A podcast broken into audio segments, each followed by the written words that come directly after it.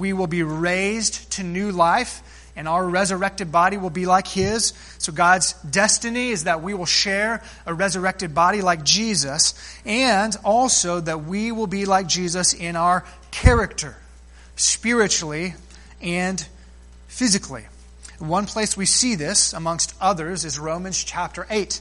I want us to look at verses 29 and 30. Now, verse 30, which actually begins in verse 29, has often been called by some theologians the golden chain of redemption. And so uh, we can see these verses as sort of like a chain link, right? Where there are individual pieces uh, uh, uh that, that form a chain. Because in these verses we see God's salvific plan, God's saving work in the life of the Christian from eternity past to eternity future. It is the golden chain of redemption. It begins in verse 29. Paul writes, For those God foreknew, he also predestined towards what end? To be conformed to the image of his Son, that he might be the firstborn among many brothers and sisters. And so Paul begins in verse 29 with the actual end of the line, if you will, with, with the destiny. God, those who he foreknew, which is the beginning of the chain, he also predestined to be conformed, this is the end goal, to the image of his son. Let's read verse 30 where it's sort of fleshed out a little bit more. We see a few more steps in the chain. Verse 30. Paul repeats, and those he predestined, that's the starting line, and those he predestined, he also called. Those he called, he also justified. Those he justified, he also glorified. That is the end of the chain, the end of the line, what Paul describes as being glorified. And so here we see that for all eternity, Christians will be conformed to the image of God the Father's Son. And at the end of verse 30, he calls this being conformed to the image of Jesus being glorified. Glorification. John Piper, pastor and author, describes this destiny in this way. He says, So glorification is the work of God by which he makes his children both spiritually and physically glorious. It begins now as a process of becoming holy. And it ends at the resurrection when we receive our new and glorified bodies. And so, the simple point that I want us to make this, this morning as we take a look at Jesus being our example is that God has determined for every blood bought son and daughter that we would ultimately and for all eternity be like his son, both in body and in character. That's our destiny. And so then, if that is our destiny, it would make sense that God would begin this process of making us like His Son, not bodily, that happens at the resurrection, but making us like His Son in our character here and now. And so we see that the destiny of the Christian is to be like Jesus, but then that destiny shapes our goal for the here and now. And so we move to point number two. The goal then of the Christian in our life before glory is one and the same as God's destiny for us. It is that we would be conformed to the image of His Son in our thinking, in our words, in our actions, in our attitudes, in our decisions the goal of the Christian is to be like Jesus. I want to demonstrate this in two different ways. Number one, turn with me to Colossians chapter 1. So if you're in Romans, simply turn a little bit towards the end of your New Testament until you find the book of Colossians. You'll find Ephesians, you'll find Galatians, you'll find Philippians, and then you will find Colossians. And in Colossians chapter 1, we see that Paul is speaking about his goal what is his aim, what is his purpose as he serves and works with Christians. We see in Colossians chapter 1 verse 28 that Paul's goal as he worked with the believers was that they would become like Jesus. Verse 28. He is the one, Paul writes, he is the one we proclaim. Speaking of Jesus, admonishing and teaching everyone. Notice the repetition of everyone here in this verse. It shows up two times in the NIV, three times actually in the Greek. It admonishing and teaching everyone with all wisdom. Towards what end, Paul? Why do you proclaim Jesus? Why do you admonish and teach Christians with all wisdom? Towards what goal? So that we may present everyone fully mature in Christ. And so, in context, after speaking about the fact that he suffers for the sake of reaching Gentile churches like the Gentile church that he's writing to in the city of Colossae, he tells them and us that Jesus is the message, right? He says he's the one we proclaim, Jesus Christ. Other in other, eh, other in other places he says we, we present we proclaim Christ and him crucified, right? Jesus is the central message of Paul's ministry. But not only does he pro, pro, proclaim Jesus in the gospel, but he does some other things. Two words. Number one, he says admonishing everyone. The word admonishing has the idea of confronting people, confronting Christians with the intent of changing both their attitudes and their actions. And so Paul says, not only do I preach Christ, but when I work with Christians, I admonish. I, my, my intent is to change them by God's grace. So he admonishes everyone and he teaches them. It, it refers to the presentation of Christian truth so that we and they may grow in wisdom. And so Paul says, I preach Christ, I, I admonish people, I teach them with all wisdom. For what reason? Well, we see the goal, we see the purpose in the phrase, so that we may present everyone, NIV, um, no, excuse me, ESV, fully mature, fully mature in Christ. The word in Greek is teleos. I might present everyone teleos in Christ. The word has the connotation of fully grown. In other words, you're not an infant, you're not a baby, you're fully grown, mature. It can have the, the nuance of um, being complete or being perfect.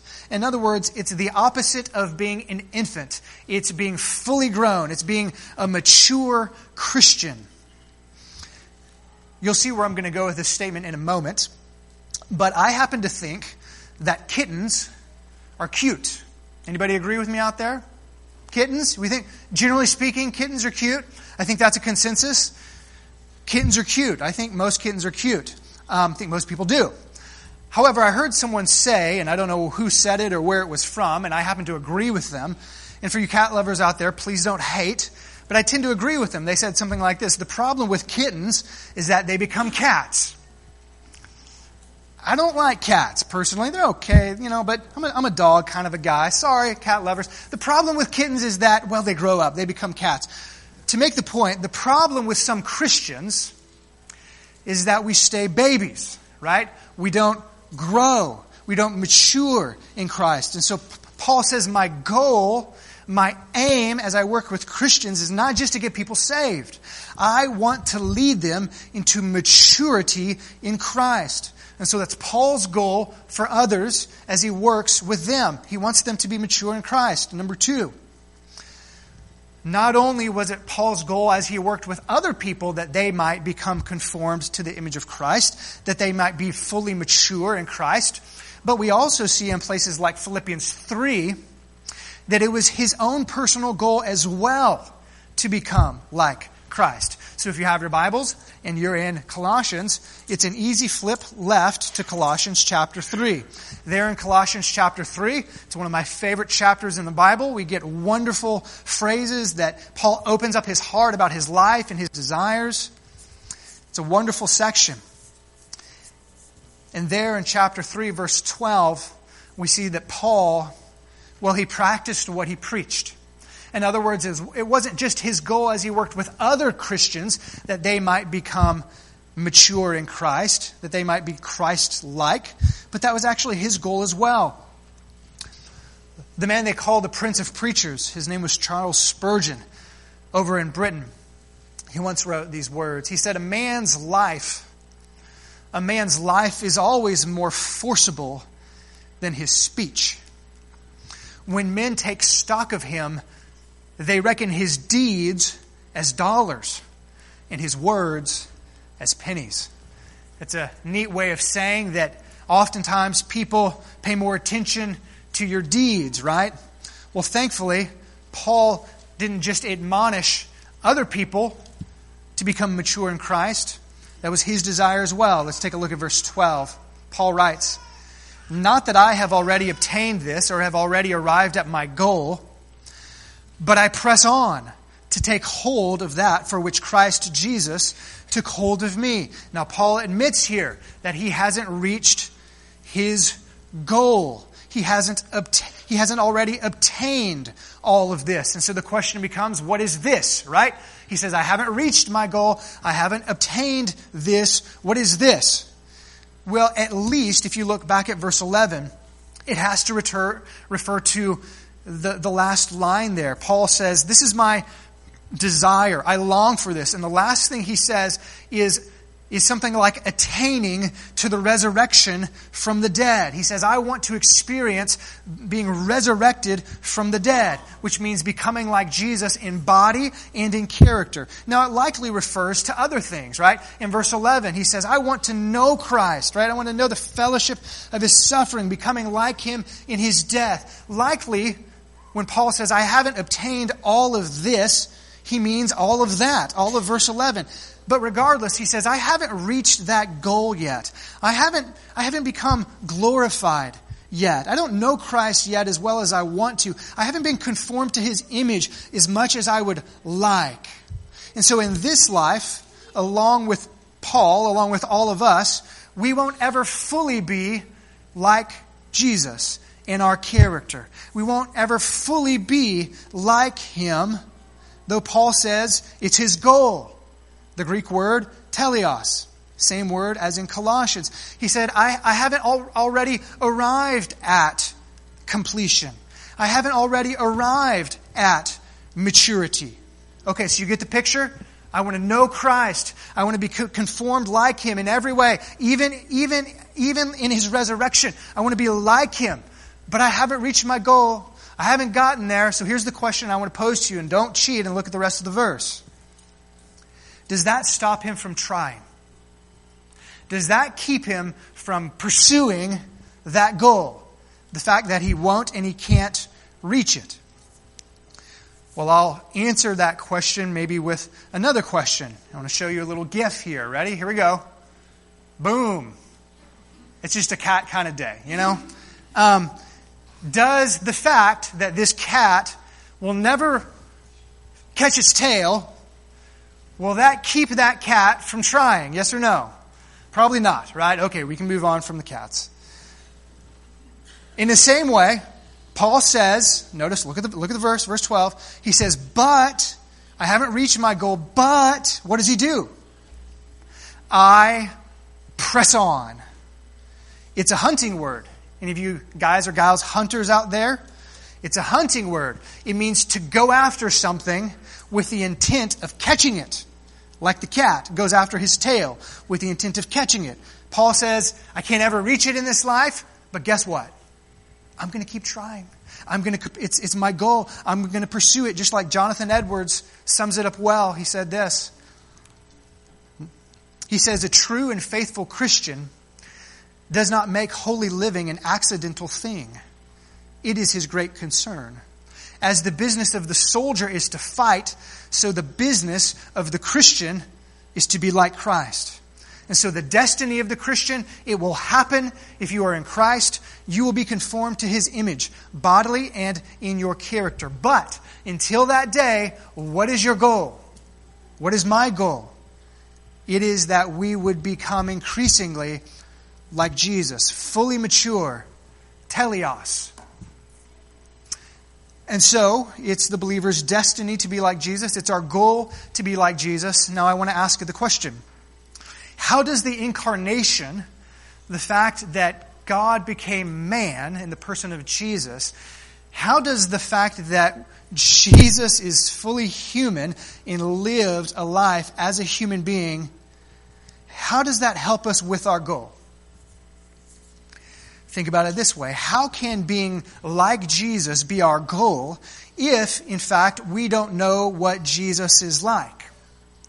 If, we, if he never became human, if he never lived among us, if we don't have the record of how he spoke and how he lived and what he did, how can we then become like him? It necessitates the incarnation. How can we respond if he did, if he never put on flesh and bones to show us? As Dr. Wayne Grudem says, Jesus had to become a man like us in order to live as our example and our pattern in this life. And so now we take a look at point number three. We see that both Jesus and his apostles tell us that Jesus should be our example, that we should imitate him. So let's begin with the words of Christ in John's Gospel. So if you have your Bibles open to Philippians, turns back, turn backwards till you find the Gospels. John is the fourth of the Gospel, and so if you move past Acts, you'll get to John. There in John chapter 13, let me set the scene. It's the night of Jesus' betrayal. He and his, uh, his disciples are sharing the Passover meal together. They enter an upper room. No one has arranged for a servant or a slave to wash the people's feet like would normally happen, so it didn't get done. Jesus recognizes this. It's an opportunity. He girds his loins and he washes his disciples' feet, and then starting in verse 12, he explains the significance of his actions. When he had finished washing their feet, he put on his clothes and returned to his place. Do you understand what I have done for you? He asked them. You call me teacher and Lord, and rightly so, for that is what I am. now that I, your Lord and teacher, have washed your feet, you also should wash one another's feet. Verse 15. I have set you, he says, an example. I have set you an example that you should do as I have done for you. Jesus uses a word for his actions in Greek. It's translated example. It means a model or a pattern of humble, sacrificial service. Clearly, Jesus wants them to imitate him. Clearly, Jesus says, Do like I did. And so his life as a human of serving sacrificially becomes our, our model our pattern. But not only does Jesus say that, but Peter and Paul say it as well. So let's begin with Peter as we transition to 1 Peter chapter 2. This is like New Testament Bible drill, right? You're in John's Gospel, turn to the right towards the end of your New Testament. You'll get past Hebrews, eventually you'll get to 1 Peter. 1 Peter chapter 2. He tells Christians who are slaves at that time, which, by the way, was a very different type of slavery than what we were accustomed to. Peter addresses slaves who are Christians, and he tells them in chapter 2 to submit to their masters even if they're mistreated. Even if their masters don't treat them well, they should submit. And then he explains the reason why in verse 21. He says, To this you were called, because Christ suffered for you, leaving you an example that you should follow in his steps. And so, first of all, he speaks to the slaves and he says, You're being mistreated wrongly. You're suffering and you're not doing anything to deserve it. Guess what? Christ left you an example. And then he fleshes that out. Well, well, what did Christ do specifically that these Christian slaves should imitate? Verse 22 speaking of Jesus, he committed no sin and no deceit was found in his mouth. In other words, Peter says, listen, Jesus didn't do anything to deserve the suffering that he's enduring, and you didn't either. Verse 23, when they hurled their insults at him, he did not retaliate. When he suffered, he made no threats. In other words, Jesus, when he suffered, he didn't fight back. Neither should you. Instead, Peter writes, he entrusted himself to him who judges justly. In other words, listen, you can entrust judgment and justice for your wrong for being wronged to God. So Jesus' is suffering in Peter here unjustly becomes our example for doing just the same. The Greek word here translated as example, hypogrammon. It, it, it literally means to write underneath. Um, you probably learned how to write your ABCs this way. My children, Dever, he's in preschool. He learns how to write his ABCs in this way. How do you do it? You have an A on the paper, right? And the teacher says, What do you do? Trace it, right? You write underneath it so that you can learn how to write an A, right? You write underneath it. That's what this word means. And so Peter says that Jesus, well, he's our example, right? He, he, he did it for us, and so we mimic him, if you will. And then he uses sort of another image. He says, following in his footsteps. In this case, footsteps, well, they're footsteps of suffering. We say of children. We might say of children, they followed after the footsteps of their dad or their mom. What do we mean? We mean they, they took the same life path or the same road. They do what their parents did, right? That's the language that Peter uses. And so, and so for Peter, Jesus is our example. We follow after him. What about Paul? What about Paul? If you want to turn with me to 1 Corinthians chapter 11, back towards the beginning of your New Testament. 1 Corinthians chapter 11. Um, if I were to share with you all of the examples in Paul's writings where he says to Christians, This is how you should live, this is how you should act. and then he says, Oh, and that's how Jesus did it. We would take another 30 minutes. So I'm just going to give sort of one example. In 1 Corinthians chapter 11 verse 1, Paul says that he follows Jesus' example and that they should follow his example because he follows Jesus' example. Verse 1, Paul says, Follow my example. Why? Why can Paul say, Follow what I do, live the way that I live, as I follow the example of Christ? Imitate me, just like I imitate him. The word literally, for example, is the idea of an imitator. Paul says, I am an imitator of Christ. And the word imitator simply refers to one who copies somebody else in what they say or what they do. Surely you've seen this in children before, where one child says, Mom, I'm hungry, and the other one says, Mom, I'm hungry. And then that same child says, Stop talking like me. And the other one says, Stop talking like me. You ever had that happen before? Surely not. But in, in case you have, that, that's, that's what this word means. It's, it's imitation. Paul says, I imitate Christ. So let's move to our fourth and final point. Becoming like Jesus is supernatural. Lest we fall into some sort of moralistic deism or just think that we can sort of muster up enough goodness inside of us. Yeah, like Jesus did that and I can do it too. Let's close by recognizing our need for divine power and divine transformation from the inside out. And so, number four, becoming like Jesus is supernatural. Henry Holloman, in the book Understanding Christian Theology, he writes to this point. He says, Christ is the ultimate model of godly living for the saved. But they must remember that any genuine imitation of Christ's Christ works inside out. Believers can manifest genuine Christ likeness only because Christ dwells in them and reproduces his character through them. The flesh can imitate, but not duplicate, Christ like characteristics. Imitation of Christ like characteristics by the flesh is like imitation fruit. It looks like the real thing, but of course, it is fake. I recall very clearly uh, when Asher, my oldest, was two or three, and we were walking through a department store. And of course, it was beautifully decorated, and there was a table that had a centerpiece, and it was beautifully decorated with the, you know, all the, the pieces around the table. And in this centerpiece was a bowl of fruit. And so my two three year old son, well, he does what he does when he sees fruit. Fruit. And so he went and he grabbed the apple and he took a big bite out of it, only to, to realize that, of course, it was what? It was plastic, right? It was fake fruit. And I, will never remember him looking with uh, this look of disappointment and confusion, right?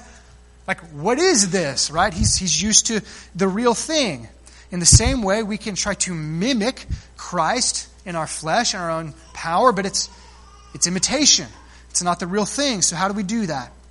One final passage, and it's in 2 Corinthians chapter 3. So, if you're in first, simply turn a few pages over to 2 Corinthians chapter 3. 2 Corinthians chapter 3 is all about Paul's comparison of the new covenant with the old covenant. In fact, I preached a whole sermon on it months ago. That section concludes in verse 18. This is Paul's conclusion.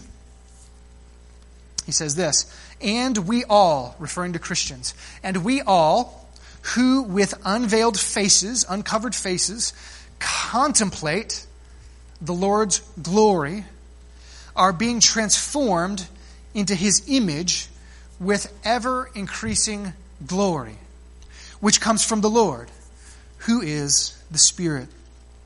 I don't have time to fully explain this, but Paul is using in this chapter Old Testament imagery, in particular from Exodus chapter 33 and, and, Exodus chapter 34. You may recall that Moses would enter into the tent and he would, to use the language of the Old Testament, speak with God face to face. And as a result, what happened to his face? Anybody remember? He would come out of the tent and his face shone with the glory of God, right? And so Paul uses that in this chapter. And so he says, with unveiled faces, he says, we, we Christians, we're sort of like Moses. We're, we, we contemplate the Lord's glory, and as a result, we too are changed. We too are changed into his likeness. We're being transformed into his image, Paul says, with ever increasing glory. The point is that as Christians experience transformation, we do so become because we, we ponder Christ. We contemplate the glory of the Lord. We see him for who he is and for what he's done. And we, and we are changed. But it's not um, in an instant, right? This is a lifetime process. He says, with ever increasing glory. Now, how does that happen? It comes from the Lord, who is the Spirit. It is a supernatural endeavor. Friends, we'll close with this. Becoming like Jesus, which is the destiny of every Christian, it's the goal of every Christian. Imitating Christ, supernatural, becoming like Jesus, the starting place for that process begins when you repent, when you turn from your sin and from yourself and from running life your own way. You turn from that and you turn to Jesus as your personal Savior. You repent from your sins and you have faith in the good news that Jesus came and He lived the perfect life that you or I could never live that was required by God to be right with Him. Not only that, but He paid the penalty that I deserve and that you deserve, and He rose from the dead to give us new life both now and forever. The starting place is coming to know Jesus personally. It's receiving the forgiveness and the grace that we need from the fact that we don't act like Jesus. Again, John Piper, in a chapter of one of his books, entitled 50 Reasons Why Jesus Came to Die, explains it this way. He says, Imitation, that is of Christ, imitation is not salvation. In other words, you can't get saved, you can't earn your way to heaven simply by trying to act like Jesus. Continuing, but salvation brings imitation. Christ is not given to us first as a model, but as a Savior. In the experience of the believer, first comes the pardon of Christ then the pattern. And so it begins with a personal relationship with God through faith in Christ. And so we'll leave with this question Friends, has that happened to you? Do you know Him? Have you trusted in Christ as your Savior? That's where it begins. And for those of us who have, then we are on the path, a lifelong journey of being transformed into the image of our Savior through the power of the Holy Spirit as we ponder His glory close with a story here. A woman by the name of Janine Biden. In the 1996 uh, Reader's Digest article, she sort of writes this little story. She said, Getting out of the driveway was a major feat during last year's snow and ice storms. She says, One of my coworkers was telling me how he used his seven year old's baseball bat to smash the slick coat of ice on his driveway he got cold, and so he went inside for a cup of coffee before attempting to then clean off the car from the ice. She writes, several minutes later, his son, who had been outside, came inside. Dad, he said, I got the ice off the car. How did you do that? The father asked. Well, the same way you did. I used the baseball bat. You know, like the son in the story, um, we need an example. We need an example to emulate. And friends, we have the best one ever in the God who became man. But also, like the boy in the story, we won't imitate him perfectly. As Christians, we will make mistakes. We might smash a few windows along the way. But thank God for the incarnation that we have in Jesus, the example of what a human being is meant to be. And one day, one day, when he comes back at his resurrection, we will be like him. Let's pray. Lord, we thank you for your kindness and your goodness to us, that our destiny will forever be that we'll be in bodies like your sons, and that we will have a character like that of your son, increasingly so. That, that you, Jesus, might be the firstborn among many brethren. And Lord, we anticipate that day. We long for that day, as Paul says, that we might attain to the resurrection of the dead. What a glorious day it will be, Jesus, when you return to right all wrongs, to judge your enemies, to bring forth a new creation, a new heaven, and a new earth, to raise our bodies from the dead so that never again will we experience suffering, so that never again will we experience death, so that never again will we ever experience sin. You are a great Savior. But until then, we live our life not reaching our goal. Lord, help us to press on, to take hold of that which for which you have taken hold of us, we pray. And all God's people said together, Amen. See you next week, guys.